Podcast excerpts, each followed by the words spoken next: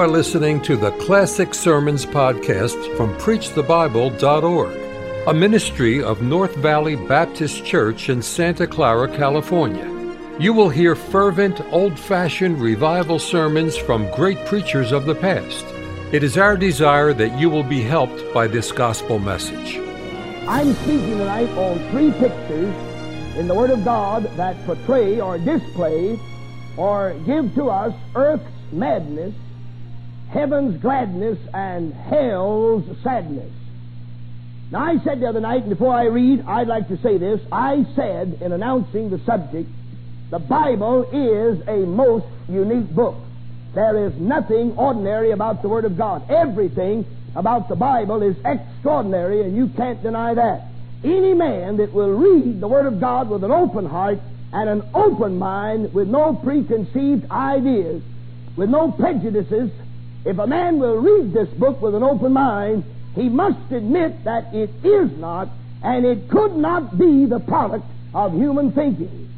The Bible is unusual. Now, these three pictures in the Gospel of Luke are hanging side by side, one right after the other, in chapters 14, 15, and 16. And when we see them hanging side by side, we know that it was not an accident and it was not by chance that the Holy Spirit put these three word pictures in the Word of God hanging side by side. First of all, we have a picture of earth's madness. Look at Luke chapter 14, and we'll begin reading with verse 22. In Luke chapter 14 and verse 22. Or verse 16 it is. And we'll read down through verse 24 uh, Luke 14 and verse 16. Then said he unto him, A certain man made a great supper and bade many. A certain man made a great supper and bade many. And sent his servant at supper time to say to them that were bidden, Come, for all things are now ready. I made this statement, I believe, was Sunday afternoon in the sermon. And I'm not critical. I believe a call to preach or a call to the mission field is a call to prepare and a call to study. Now, I believe there are some people saved late in life, and I believe it is physically impossible for them to go to school. I believe it's physically impossible for them to leave home because many times they have a large family and they don't have the money and various and sundry things, and God knows what He's doing when He saves them, and God knows what He's doing when He calls a man to preach. And there may be a few exceptions to the rule, but if a man, a young man, or a young woman who is called into the ministry or called in the mission field, if they're too lazy to study and prepare, they're not fit to preach the gospel. I don't care who they are. So don't misunderstand me. But what I said that for is to say this. We ministers study and study and keep on studying to learn how to say big words and make great swelling statements to impress people. But Jesus talked about lilies and sparrows and the sower and the grain and the rocks and milk and bread and darkness and light and salt. Amen? Say, huh? And who doesn't know the understanding of those words? With the exception of proper names and cities and countries and a few things like that, there are very few words in this Bible that you need a dictionary to look them up to see what they mean when you read them. You agree with me, say? Now, in this account here, the man made a great supper. I like that. I like that too. The Bible's down to earth. Now, some poor folks, they have breakfast, lunch, and dinner. But us country folks got it on you. We have a set of eggs plus a slice of ham for breakfast with hot biscuits. Amen. Now this toast and butter junk. Amen, brother. Set eggs. Amen. That's right. It takes a set of eggs and two pots of coffee to get me going every morning. You say, preacher, it's a sin to drink coffee. By the grace of God plus coffee, I get going. Amen. You say that's sacrilegious. No, that's a fact. So us country folks have it on you city folks who have breakfast, lunch, and dinner. We have a set of eggs plus ham and bacon and hot biscuits for breakfast. Then we have a good old dinner at 12 o'clock. Amen. smorgasbord where you go back four or five times. Amen. And then in the evening we have supper. Amen, folks say, huh? Yes, sir. So you see, we have Bible for eating supper. If you folks want to miss out on a good old supper and have your dinner at 6 o'clock, go ahead. I can't help it. But I'm going to have my. This is the truth. You may not believe this, but Miss Greene sitting over there, and she'll she'll vouch for it. She'll prove it to you. She'll she'll tell you that I'm telling the truth. If you think I'm lying, you know she'd tell the truth. In my early ministry, just a couple of years after we were married, a lady came up to me one night carrying her glasses on a stick, you know, like this, holding them up on her nose. And I never did figure that out. I don't understand save my life why anybody would want to carry their glasses around on a stick when God gave you a nose and two ears to hang them on. Amen. I don't understand that. What do you think God put these things on the side of your head for? Hang your glasses on. There's certainly nothing good looking about your ears. If you think there is, look in the mirror when you go home tonight and see what a conglomeration it is. Amen. So I thank God that I have a place to hang my glasses. And the only reason I'm not preaching in glasses tonight, I can see better without them than I can with them. I need them. But when I start perspiring, of course, uh, they haven't invented windshield wipers for glasses yet. And so I'm better off without them. I'd be wearing them if I could. I need them. But now, what I'm saying is this. I was in a meeting, just married. This lady came up dressed fit to kill, carrying her glasses on a stick, and she looked up at me and she said, Reverend, she said, I certainly would be happy to have you and your wife out for dinner tomorrow night. Well, I said, we'd be happy to come. She said, for dinner. She didn't say tomorrow night. She said, dinner. We sure would like to have you folks for dinner. And I said, I'll be glad to come. When? Tomorrow, she said. And this is the truth. If I never tell, never preach another sermon, this is so. The next day at 12 o'clock, I rung her doorbell.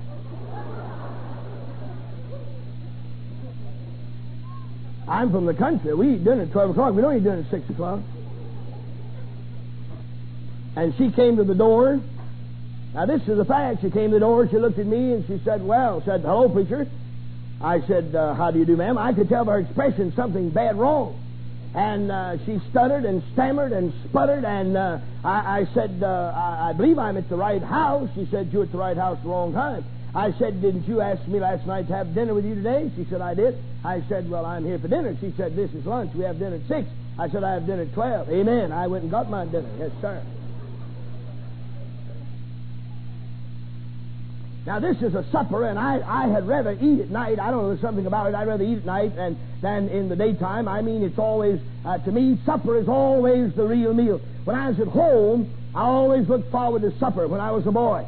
So this man made not just a supper, but he made a great supper, and he invited many, a great number, and he sent his servants at supper time to say to them that were bidden, Come, for all things are now ready. And they all, with one consent, began to give their legitimate reasons for not being able to attend. Amen. Huh? Huh? Are you going to let me get away with that? That's the reason I asked you to bring your Bible. Now, some of you precious people, and I say this tenderly and I say it in love, some of you who don't have a Bible, you don't see a thing in the world wrong with what I did, but I butchered the Word of God. Now, they didn't give reasons for not being able to attend. The Bible said, for they all, A double L without exception, began, they all, with one consent, began to M A K E. Is that right? Say They began to make what? Say it for me. Make excuse. All right. The first said unto him, I bought a piece of ground, and I must needs go and see it. I pray thee have me excuse. Another said, I bought uh, five yoke of oxen, and I go to prove them. I pray you have me excuse. Another said, I've married a wife, and therefore I cannot come. So that servant came and showed his Lord these things. Then the master of the house, being angry, said unto his servant, Go out quickly into the streets and lanes of the city and bring in here the poor and the maimed and the halt and the blind. And the servant said, Lord, it is done as thou hast commanded, and yet there is room. And the Lord said unto the servant, Go out into the highways and hedges and compel them to come in that my house may be filled. For I send you that none of those men which were bidden to my uh, which were bidden shall taste of my supper. Now, of course, this uh, uh, dispensationally and primarily is speaking of the Jew, speaking of Israel to whom the Lord Jesus came. But I was to bring it down to our present day. I want to make a present day application. Now, I say that this picture, this word picture hanging in our Bible in Luke chapter 14, shows us and displays for earth, us earth's madness. Earth's madness. Why do I say that? I say that because everybody enjoys eating if you're a normal man, if you are a normal woman, if you are a normal person, you enjoy eating. That fellow does. Amen. Yes, sir. That's the best amen I've had since I got here. But I thank you. I appreciate that. Now, how many of you folks do not enjoy meeting, eating? You do not enjoy meeting together at homes or maybe at a cafeteria or a restaurant or someplace, a picnic, a homecoming. How many of you do not enjoy eating? Put your hand up high. It wouldn't be too hard for me tonight to change my subject and preach on liars. I can do that most any time. But I'm glad I won't have to. Amen. It's like the colored preacher, bless his heart, down south. He told his, he knew his uh, folks weren't reading their Bibles. He knew they were not spiritual, and he said to his, his members, he said, I want you to, I'm going to preach next Sunday morning on liars. And he said, I want every one of my members, and especially my deacons, to read Luke chapter 17. The next Sunday morning, he got up to preach his sermon on liars. He said, How many of my folks, especially my deacons, have read Luke 17? Raise your hand. Hands went up all over the place. He said, You're the bunch of liars that I'm preaching to. They're not 17 chapters in Luke. Amen. So you couldn't have read it.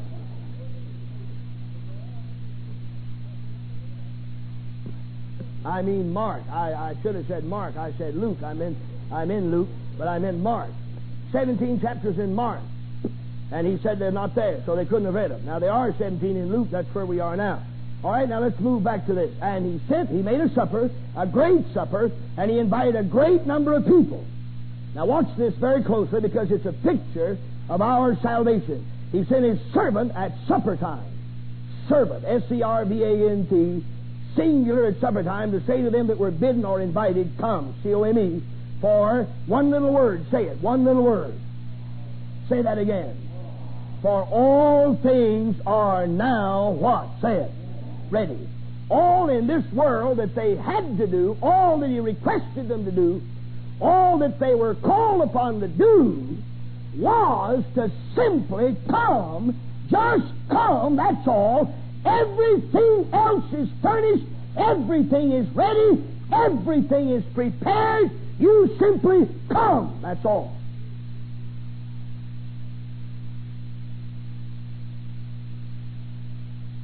Now that's what Jesus said. Jesus said, It is what? Say it. And there's not one thing you can add to the finished salvation that Jesus purchased, paid for, and finished in his shed blood through his sacrificial death, burial, resurrection. The Son of God came to pay the sin debt, to bear our sins, and he did. And he finished the work the Father sent him to do. He completed the mission that he came to earth for. And just before he died, he said, It is finished. And the invitation is simply, Let him that is thirsty come and drink of the water of life freely. Is that right? Say. Well, now let me ask you a simple, down to earth, intelligent, reasonable question. Is it madness?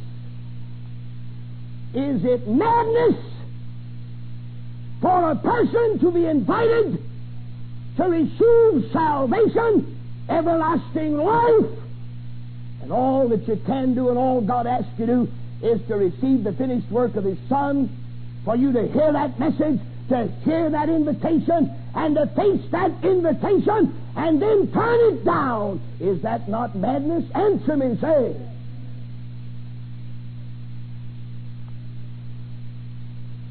Talk about Judas Iscariot selling the Lord for 30 pieces of silver. There are men and women in Chambersburg and Fayetteville and all over this countryside selling Jesus Christ much cheaper than the price of 30 pieces of silver.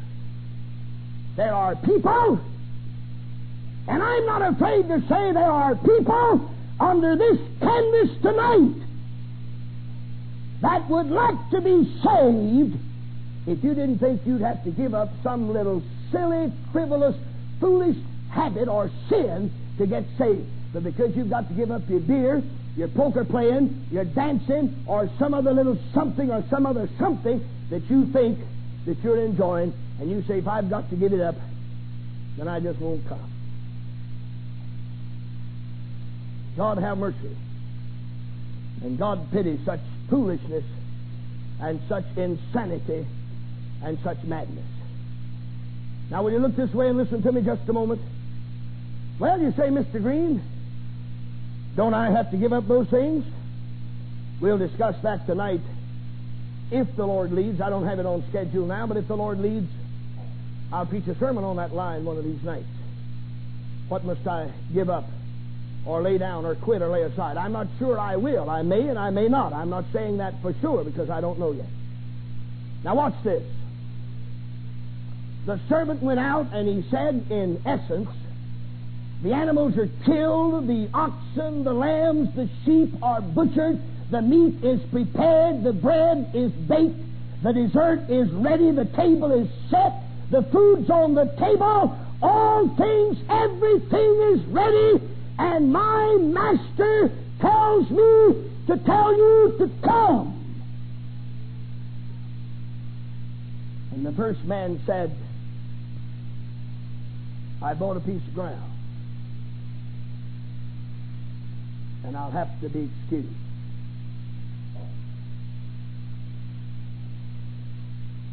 How silly. How foolish. How frivolous. How empty. Any man that's got a half a grain of common sense wouldn't buy a piece of ground till he first saw it. Amen. Or until he had a legitimate representative to see it. You agree with me? Say. You wouldn't buy a lot. You wouldn't buy a $250 lot. You wouldn't buy a $100 lot without first seeing it or have some real estate broker to see it. You know that's the truth. But this man said, I bought a piece of ground and I'm not hungry. I can't eat. I appreciate your generosity. I appreciate your kindness. I appreciate you thinking of me. I appreciate all the trouble you've gone to, all the money you've spent. But you'll have to excuse me. I'm going over to see my little piece of ground. And there's still a lot of folks going to hell, walking over their farms and their lots and their real estate and their business on Sunday morning. Bless God, and they ought to be in church. But the next man said, I bought five yoke of oxen and I must go improve them. I bought five yoke. That's ten. I bought them. They're mine. And I'm going over and find out if I have oxen or milk cows. I really don't know. So I'm going over tonight and plow them. Now you can get a tractor with lights on it, but oxen don't come equipped with lights, and you can't plow in the dark, and folks eat supper at night. Amen. So his excuse is just as silly, just as frivolous, just as empty. You don't buy a mule or a horse or an oxen until you first find out if he'll work. Amen. Answer me. This man said he bought five yokes. He didn't just buy one yoke, he bought five. Never seen them. Don't know whether they'll plow or not. But I'm going over tonight and prove them. Earth's madness. For instance, these pastors, they know it better than I do. They get out here, and you church members who do visitation, you go out here and you knock on the door, and man comes to the door, has his bedroom shoes on, and a t-shirt, a pair of good cool slacks, and knock on the door, and he say, "Sir, we're having revival down at our church, and we're so glad to have you come." He says, "Well, I just don't have time." You see, I work so hard all day. I only time I have to rest is at night, and I rest at night. And uh, some folks are like the lady in Norfolk, Virginia. I was there in a tent seven weeks in Norfolk. That was back yonder in another age, another world, another generation, another time. Some of the folks here are flabbergasted. We're going to stay here four weeks. Well, we're going to stay, brother, if this thing will stay in the air. Amen. And if things don't change, we may stay till frost.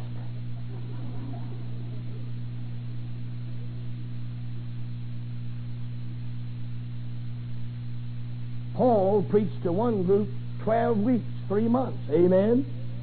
And let me let you in on a secret that you may not appreciate, but bless God, you need it whether you appreciate it or not. Your city, my city, and every city in the United States needs a 12 week revival. Amen. Every one of them needs it. But I was in Norfolk and I carried this dear lady my laundry and dry cleaning week after week after week after week, dry cleaning laundry. And I kept asking her in the last week, I said, Lady, we're closing Sunday. That is on Monday morning. I said, We're closing Sunday. You haven't been to the meeting yet.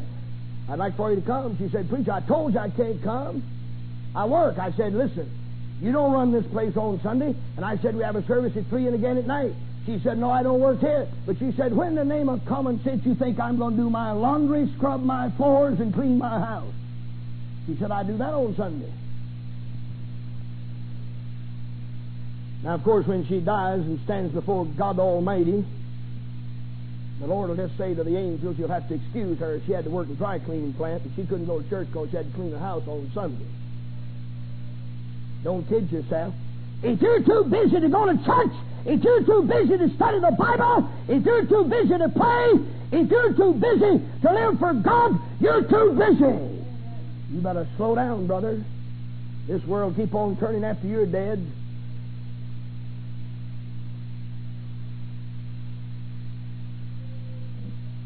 Now the last one. The first man put ground before a feast and a friend. The second man put cows before a feast and a friend. The third man said, I've married a wife, and the natural thing to do immediately after a marriage is to go to a feast. But his was singular. His marriage took away his appetite. He wasn't hungry. But I will give him credit for not making an excuse. He flatly said, I cannot come. And some fellows haven't been able to budge since they said, I do. Amen. They really haven't.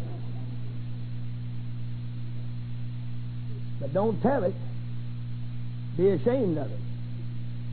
Because God put the trousers on you, buddy, and if she's wearing them, it's not God's fault. God didn't take them off. She did. God said man's the head of the house. Amen. Say. I'm going to preach to women here two weeks from Sunday night. And the next Saturday night, I'm going to preach to men. And hides will be three cents a bushel, all taxes paid. Amen. If you want to know what's wrong with the United States, it's not Washington, it's not Hollywood, it's not the distillery, it's not the bootlegger, it's mothers and daddies. That's what's wrong with America. Now, third man said, I'm sorry, I can't be there. Now, I want to, let's nail this down because I must. It's absolutely necessary that I move. I, I just got to move and can't do justice to any of this, but I had to put all three together. Really, I'm preaching three sermons tonight, one, and they're full sermons, but I just want to give you the skeleton. Now, this is a picture of earth's madness. Everything prepared, everything furnished, everything free, everything ready, and all in the while the master of the house asks the guest to do is to simply come. And that's all Jesus asked you to do. Come unto me, all ye that labor heavy laden, and I will give you what? Him that cometh to me, I will in no wise what? The Spirit and the bride say what? Let him that heareth say what? And let him that is thirsty do what? Drink of the come and drink of the water of life freely. Come, come, come, come. All in the world that you as a poor sinner can do is come to Jesus and let Jesus save you. All things are ready. And it's madness. It's insanity. It's foolishness to hear the story, recognize the need of the story, and know that you're hungry, and then put ground and business and a family ahead of Jesus Christ. The next one is heaven's gladness. It won't take but a moment here.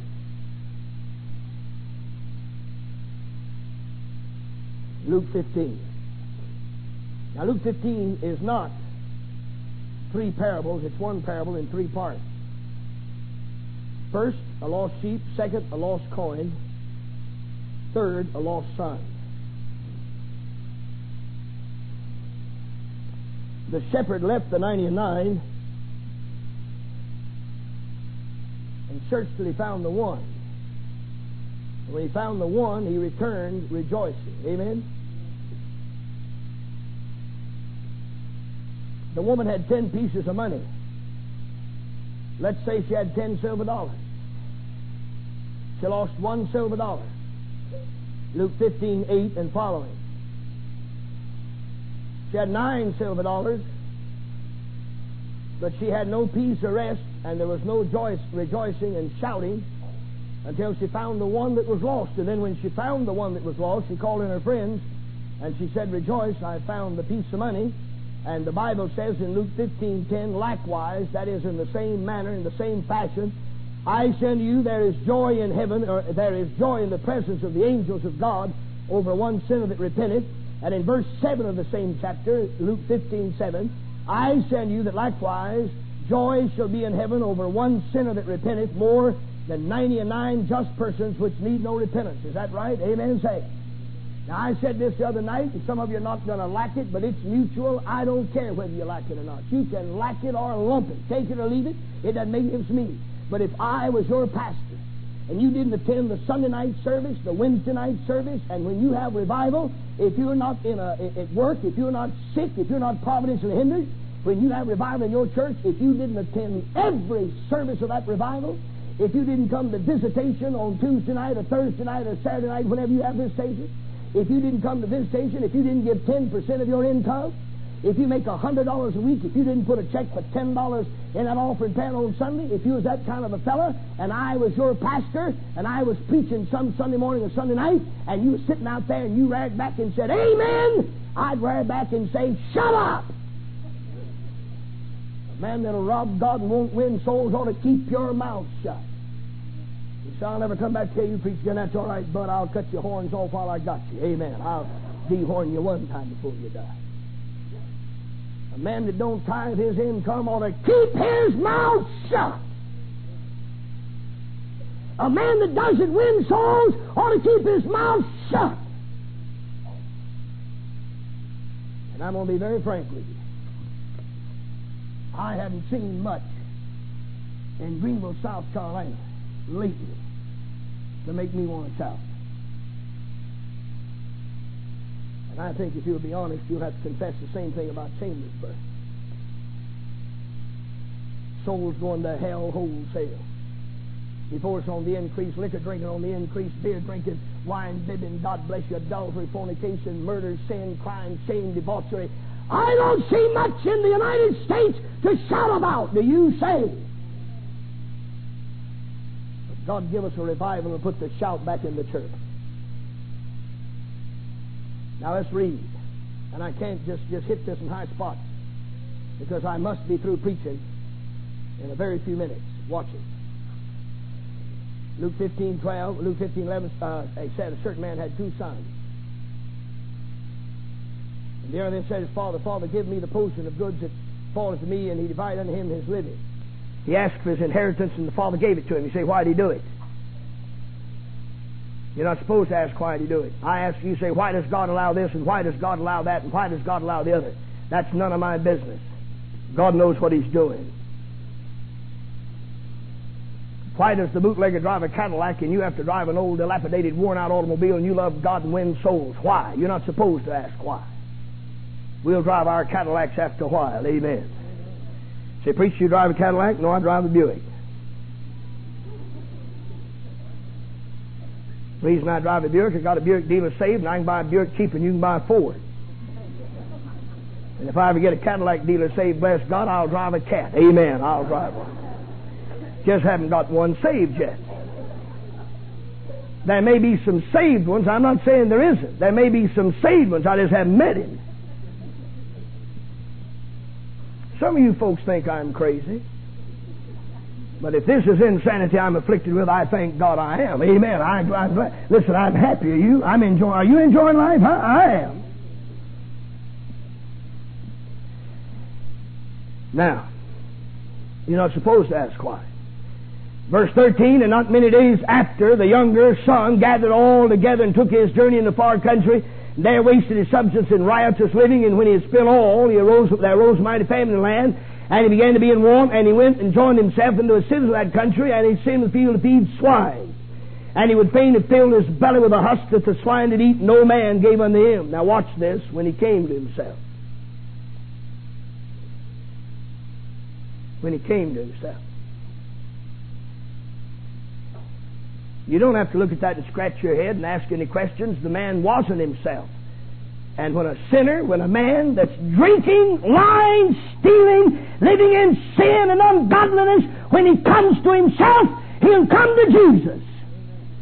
He's drunk on pleasure, lust, and sin. And when he sobers up, he'll come to Jesus if he ever sobers up.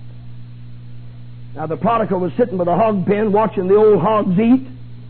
When he came to himself, he said, How many hired servants of my father's have bread enough and to spare, and I perish with hunger? Now watch it. I will arise and go to my father, and will say unto him, Father, I've sinned against heaven and before thee, and am no more worthy to be called thy son. Make me one of the hired servants. Now that's the place of humility. And that's where every sinner must meet Jesus. And when we get to the place that we're willing to become a servant, God makes us a son. Amen. And so he said, I want to be put on the payroll. Now look at verse 20. Now he said all this while he was sitting down at the hog pen. It's mighty easy to talk. Listen to me. Look up here at me just a minute. Look at Oliver Greene just a minute. Look right here at me. It's mighty easy to get humble and pray and confess when the baby's about to die.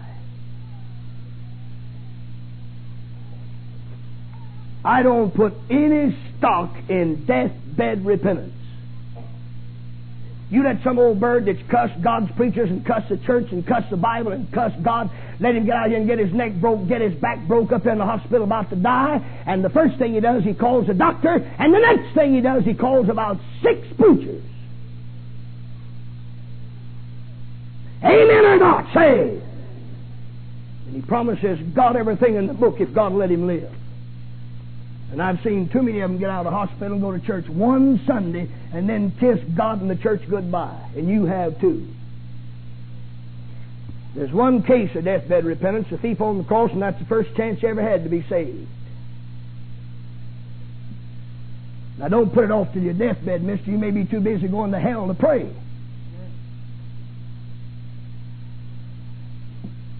Now the prodigal made up his prayer and formed his confession while listening to the hogs eat.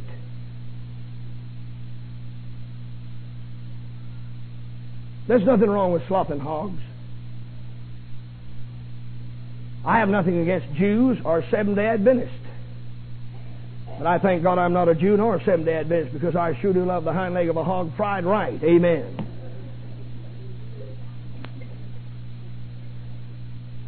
And I'm glad I don't have to lay off hog meat. I'm glad that my salvation is not meats and abstaining from meats.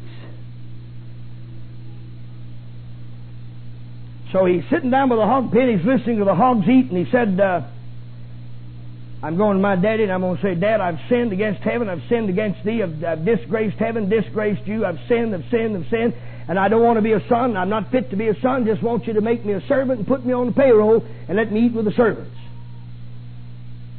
Now, he did all that while he was sitting with the hog pen, but we read right here, verse 20, and he arose and he came to his father. But, hallelujah, when he was yet a great way off, his father saw him.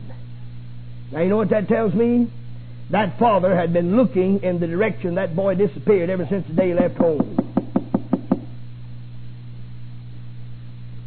And God's looking your way tonight. Amen. And a seeking sinner and a seeking Savior don't have too much trouble getting together. So when he was yet a great way off, the Father saw him. He had compassion, and he ran, and he fell on his neck, and he kissed him. Hog pen clothes and all. He didn't say, take a bath. He didn't say, get a haircut. He didn't say get a shave. He fell on him and he kissed him, hog pen clothes and all. God don't want you to get up to get say, get cleaned up to get saved. God wants you to get saved so God can clean you up. Amen. You say, Mr. Greene, I can't get saved tonight. I got some liquor at home in the ice box. I got some beer at home in the ice box. You say, preachers, is a sin to drink beer? It certainly is. You say, well, preacher, some doctors put people on beer to make them fat. If beer is sinful, why will it make you fat? Good slop will make any hog fat.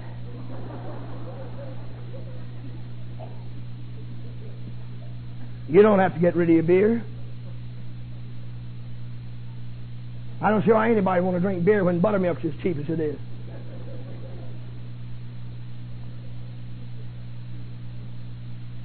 And a can of beer smells just exactly like my daddy's slop barrel used to smell. You have to learn to drink the slop, and God has to give you grace to quit it. Now, the father ran, fell on his neck, and kissed him. Now I want you to watch this. And the son said, Father, I have sinned against heaven. Now that's verbatim. I've sinned against heaven, verse 18. And in thy sight, up there he says, before thee. And then he said, I, let, let me read it right here, verse, uh, he said, I've sinned against heaven. And in thy sight, and no word call thy son. Now that's up there and that's down here. But he didn't get any further. Now down by the hog pen he said, Make me one of the hired servants. But he didn't get that in. When you come to the Heavenly Father in the name of Jesus and humble yourself, and you're willing to be made a servant, God will make a son out of you. You won't have to ask God to make a servant out of you. Just tell him you're not fit to be a son, and he'll make a son out of you. Now let's hurry. And the son, verse 22, but the father said unto the servants, Bring forth a patched up, sewed up, second hand robe because we're not sure that he's going to stay at home. He might leave again. I got sinus trouble. This atmosphere is bothering me.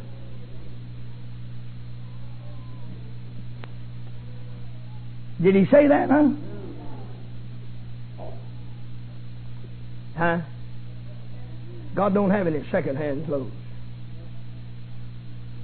God doesn't have any second-hand salvation. Makes me sick. You let some bird out in Hollywood get saved, and uh, some movie star, like uh, some of that gang out there, and uh, they don't quit the movies, though. They're still making movies, but they're a great Christian with a great testimony. And they'll buy billboards up and down Route 30 and put a full page ad in the paper. So and so converted dope peddlers coming to Chambersburg to give their great testimony. They had a great experience. God Almighty don't pass out anything but great experiences. Amen. God don't have any inferior experiences. If you've had one, mister, it's great. Amen. Say amen. Makes me sick. And let some poor little lickerhead get saved out here, bless God, in the slums, and mister, they won't pay him as much attention as a pay train pays a tramp. They don't call on him to give his testimony. Say, preacher, who you talking about? I don't know. If your phone's ringing, answer it. I don't know. I just dial the numbers.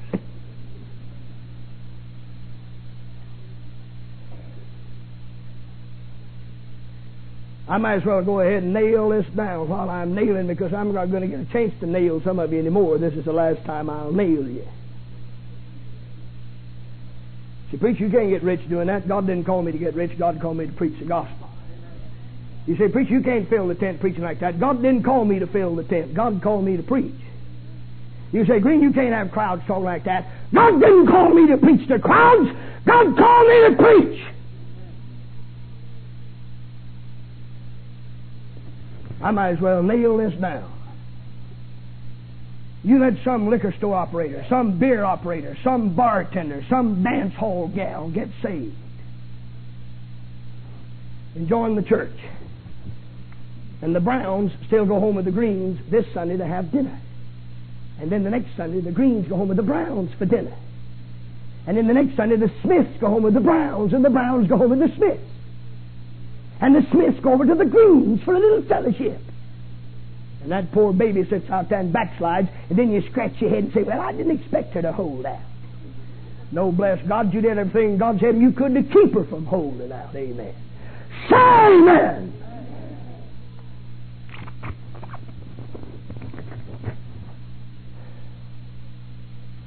When a bootlegger gets saved, why don't you invite him over to your house and feed him? What did that gang of dignified Jews say about Jesus? They said, He's gone to be the guest of a man that's a sinner. Huh? And look at him. He's sitting by the well talking to a harlot. And look at him. Claims to be a prophet. If he was a prophet, he'd know the woman's a sinner. I'm going to tell you, mister, when God Almighty lines up the spiritual giants, you're going to be surprised who they are.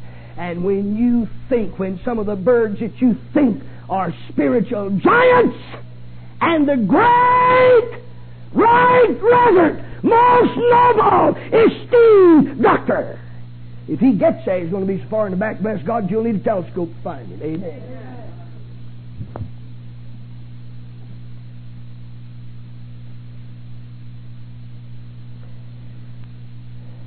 Everybody mad say amen.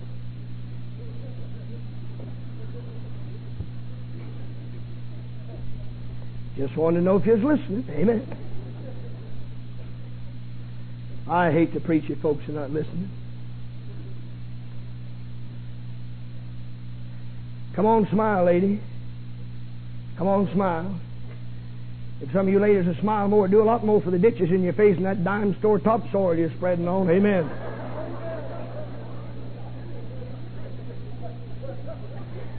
Try smiling. Try smiling, yeah? God deliver me from this bunch of fossilized, dead knots. Bless God sitting on church pews, right sanctimonious. God Almighty puts a joy bell in your heart and a smile on your face. Hallelujah. Amen.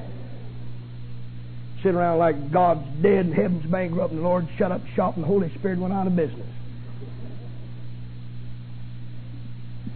Now, let me nail this down. My time's gone. But I'm going to read the next one. Let's read it, but let me nail this down. I'm reading Luke 15, 22. The father said to the servants, Bring forth the best robe and put it on him. Put a ring on his hand, put shoes on his feet. Bring here the fatted calf and kill it, and let us eat and do what? Huh? What's that? Say that again. Say, say that again.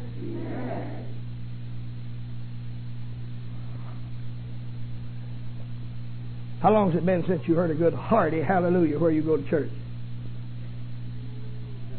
Huh? So now he started meddling. I'm not meddling. Started criticizing. I'm not criticizing. This Bible's a book of hallelujahs. Read Revelation. Hallelujah, hallelujah. Like the sound of many waters. Amen. Answer me. Whole book of Psalms is hallelujah. Amen. Praise God. Amen. Hallelujah. Praise God. And we go to church on Sunday morning and sit there like a bunch of dignified knots.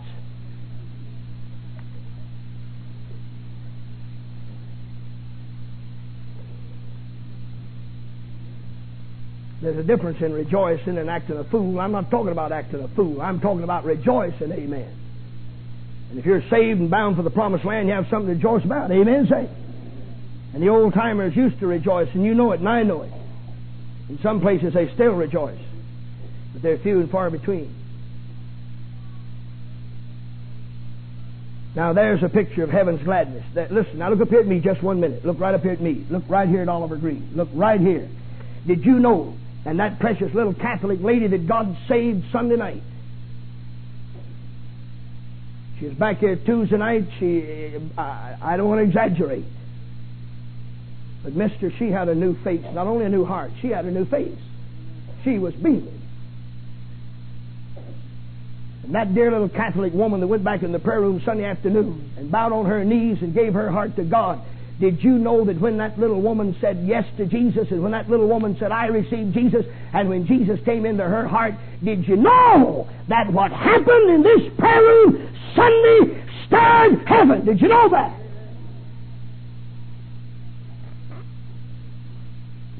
There's rejoicing in the presence of the angels over one sinner that repenteth more than 99 believers who do not need to repent. Is that Scripture? Say, is that Scripture? Heaven's gladness. And now I close hell's sadness. And I promise you faithfully, I, will just read it. And I'll be giving the invitation in just a few minutes. I've already seen some precious people look at their watches. Now, I know some of you have to go to work. And if it's a necessity for you to leave here, I'll guarantee you, I won't open my mouth when you walk out. But I hope you don't leave unless you must. If you must, if you must go, God bless you. But please don't go unless, it's, unless it is a necessity. And I'll be through in just a few minutes. Luke 16.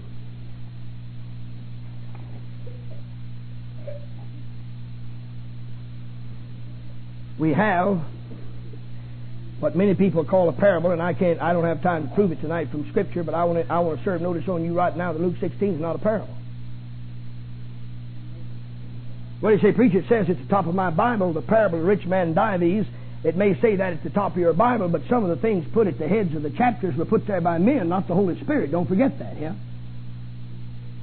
My Bible says in Luke 16, 19, there was a certain rich man, clothed in purple and fine linen, fared sumptuous every day. And the next verse says, there was a certain man named Lazarus.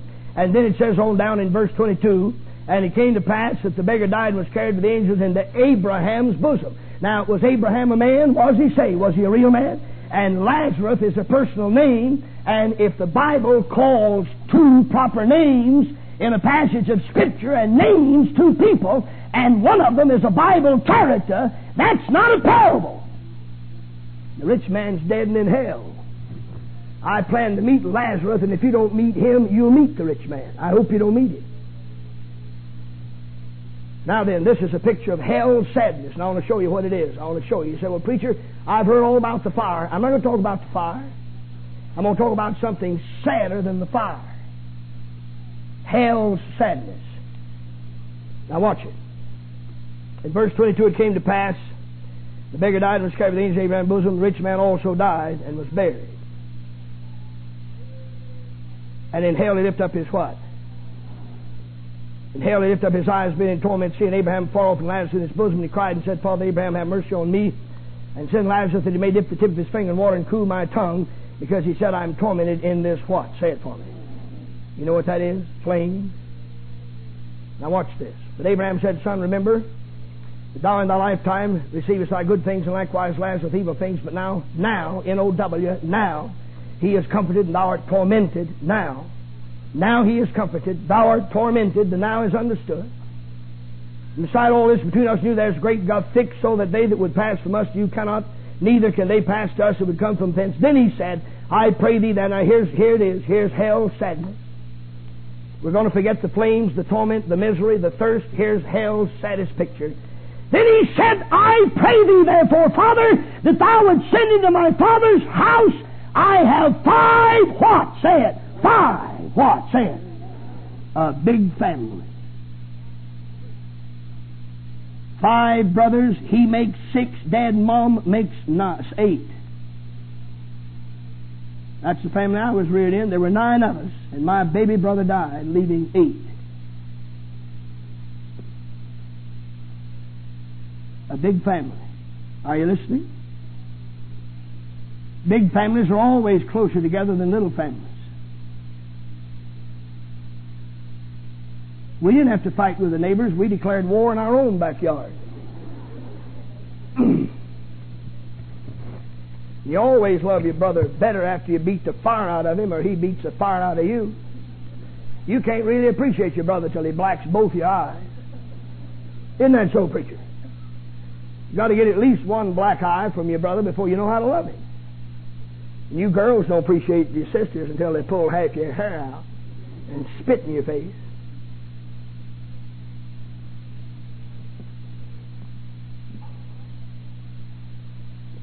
Five brothers. I like to think there's one set of twins. And three more fine young men. And the one dead and in hell. Now I want to show you something. He died, he opened his eyes in hell, he was in torment, he was in misery, he was thirsty, and he said, I want a drop of water. He couldn't get the water. Abraham said, There's a gulf fixed, Lazarus can't come to you. And he prayed, and he begged, and he, he, he, he was in agony, he was in torment. And then when he discovered that he couldn't get any water, he couldn't get any ease, he couldn't get any comfort, he couldn't get out of hell, then he began to pray that he'd never lay eyes on his family again. That's sadness, brother. When a person is in a place they can't invite their blood kin, brothers and sisters, that's misery. And there he is, begging, begging, pleading, praying. Now let me close. Verse 28, For I have five brethren, that he may testify unto them, lest they come to this place of torment. Abraham said unto them, They are Moses and the prophets, let them hear them. And he said, Nay, Father Abraham, but if one went unto them from the dead, they will repent. Then he, and he said unto him, If they hear not Moses and the prophets, neither will they be persuaded, though one rose from the dead. And I'm going to say this emphatically, dogmatically, and without apology. If somebody came out of the graveyard in Chambersburg, Pennsylvania, and preached on Main Street, you got some folks here that wouldn't listen to it. They got their hard hearts and stubborn minds made up, and they're bull-headed, hard-headed, stubborn, full of the devil, and they're not going to listen to anybody. You agree with me? Say, huh? Now here's the picture. Luke 16 testifies that death does not end at all. Luke 16 testifies that eternity does not destroy the memory of earth. He said, Son, remember. In Chambersburg, you had good things. Now you're dead and in hell, and you can't get one drop of water. In your lifetime, you had good things. Lazarus evil. Luke 16 teaches that eternity does not offer a second chance. When you shut your eyes, mister, when you shut your eyes, sister, when you shut your eyes in death, your destiny is fixed. And you'll spend eternity in hell if you're not born again. Last, Luke 16 teaches that hell is a place. Hell is a place where a daddy dead in hell never wants to see his boys. A mother dead in hell never wants to see her daughters. A son dead in hell never wants to see his brothers. Hell is a place where misery does not want company. The rich man is praying and begging and beseeching that you will stay out of hell. Everything's ready. Come. I got to look at my ground. I got to plow my cows. I got to go on a trip with my wife. I can't eat. Madness. A father is seen standing on the porch every day looking. He stands there day after day looking. And one day the neighbors see him jump and break and run. And they see him meet a boy that's filthy, dirty, and the foul stench of the hog pen on his clothes and the mud of the hog pen between his toes. He needs a shave. He needs a bath. He needs shoes. He needs clothes. But the father fell on his neck and kissed him. And that night you could hear singing and music. They were feasting because a boy that was lost had come home. Amen, say it. And if one soul gets saved here tonight, heaven will announce it. And they'll be singing there.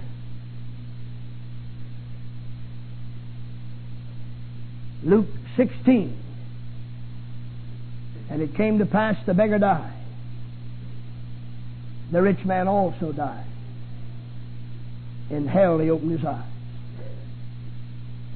And after he exhausted, after he had exhausted every means, method, and made every request for himself, he said, Please, Father, send somebody to my daddy's house and tell my five brothers that I never want to see them again. Please. Please don't let them come. Hell's a sad place. Let me say this and I'll close. My wife's mother has a very critical case of arthritis. You ever seen anybody with their fingers turned all the way in? Ever seen anybody, huh? You ever seen a precious lady or precious man and his knees big as his head and his rest of his legs wasted away? Huh? She lives in agony. But I'm going to tell you something, brother. A broken heart will kill you a lot quicker than arthritis will kill you.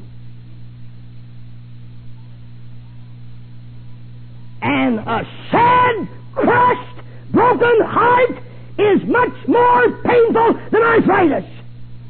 You can take six or eight bufferin, six or eight Anacin, a couple of BCs, or a pill that the doctor gives you, or a shot in the knee, and you can get a little relief from arthritis. But there's not a pill on earth that'll ease a broken heart.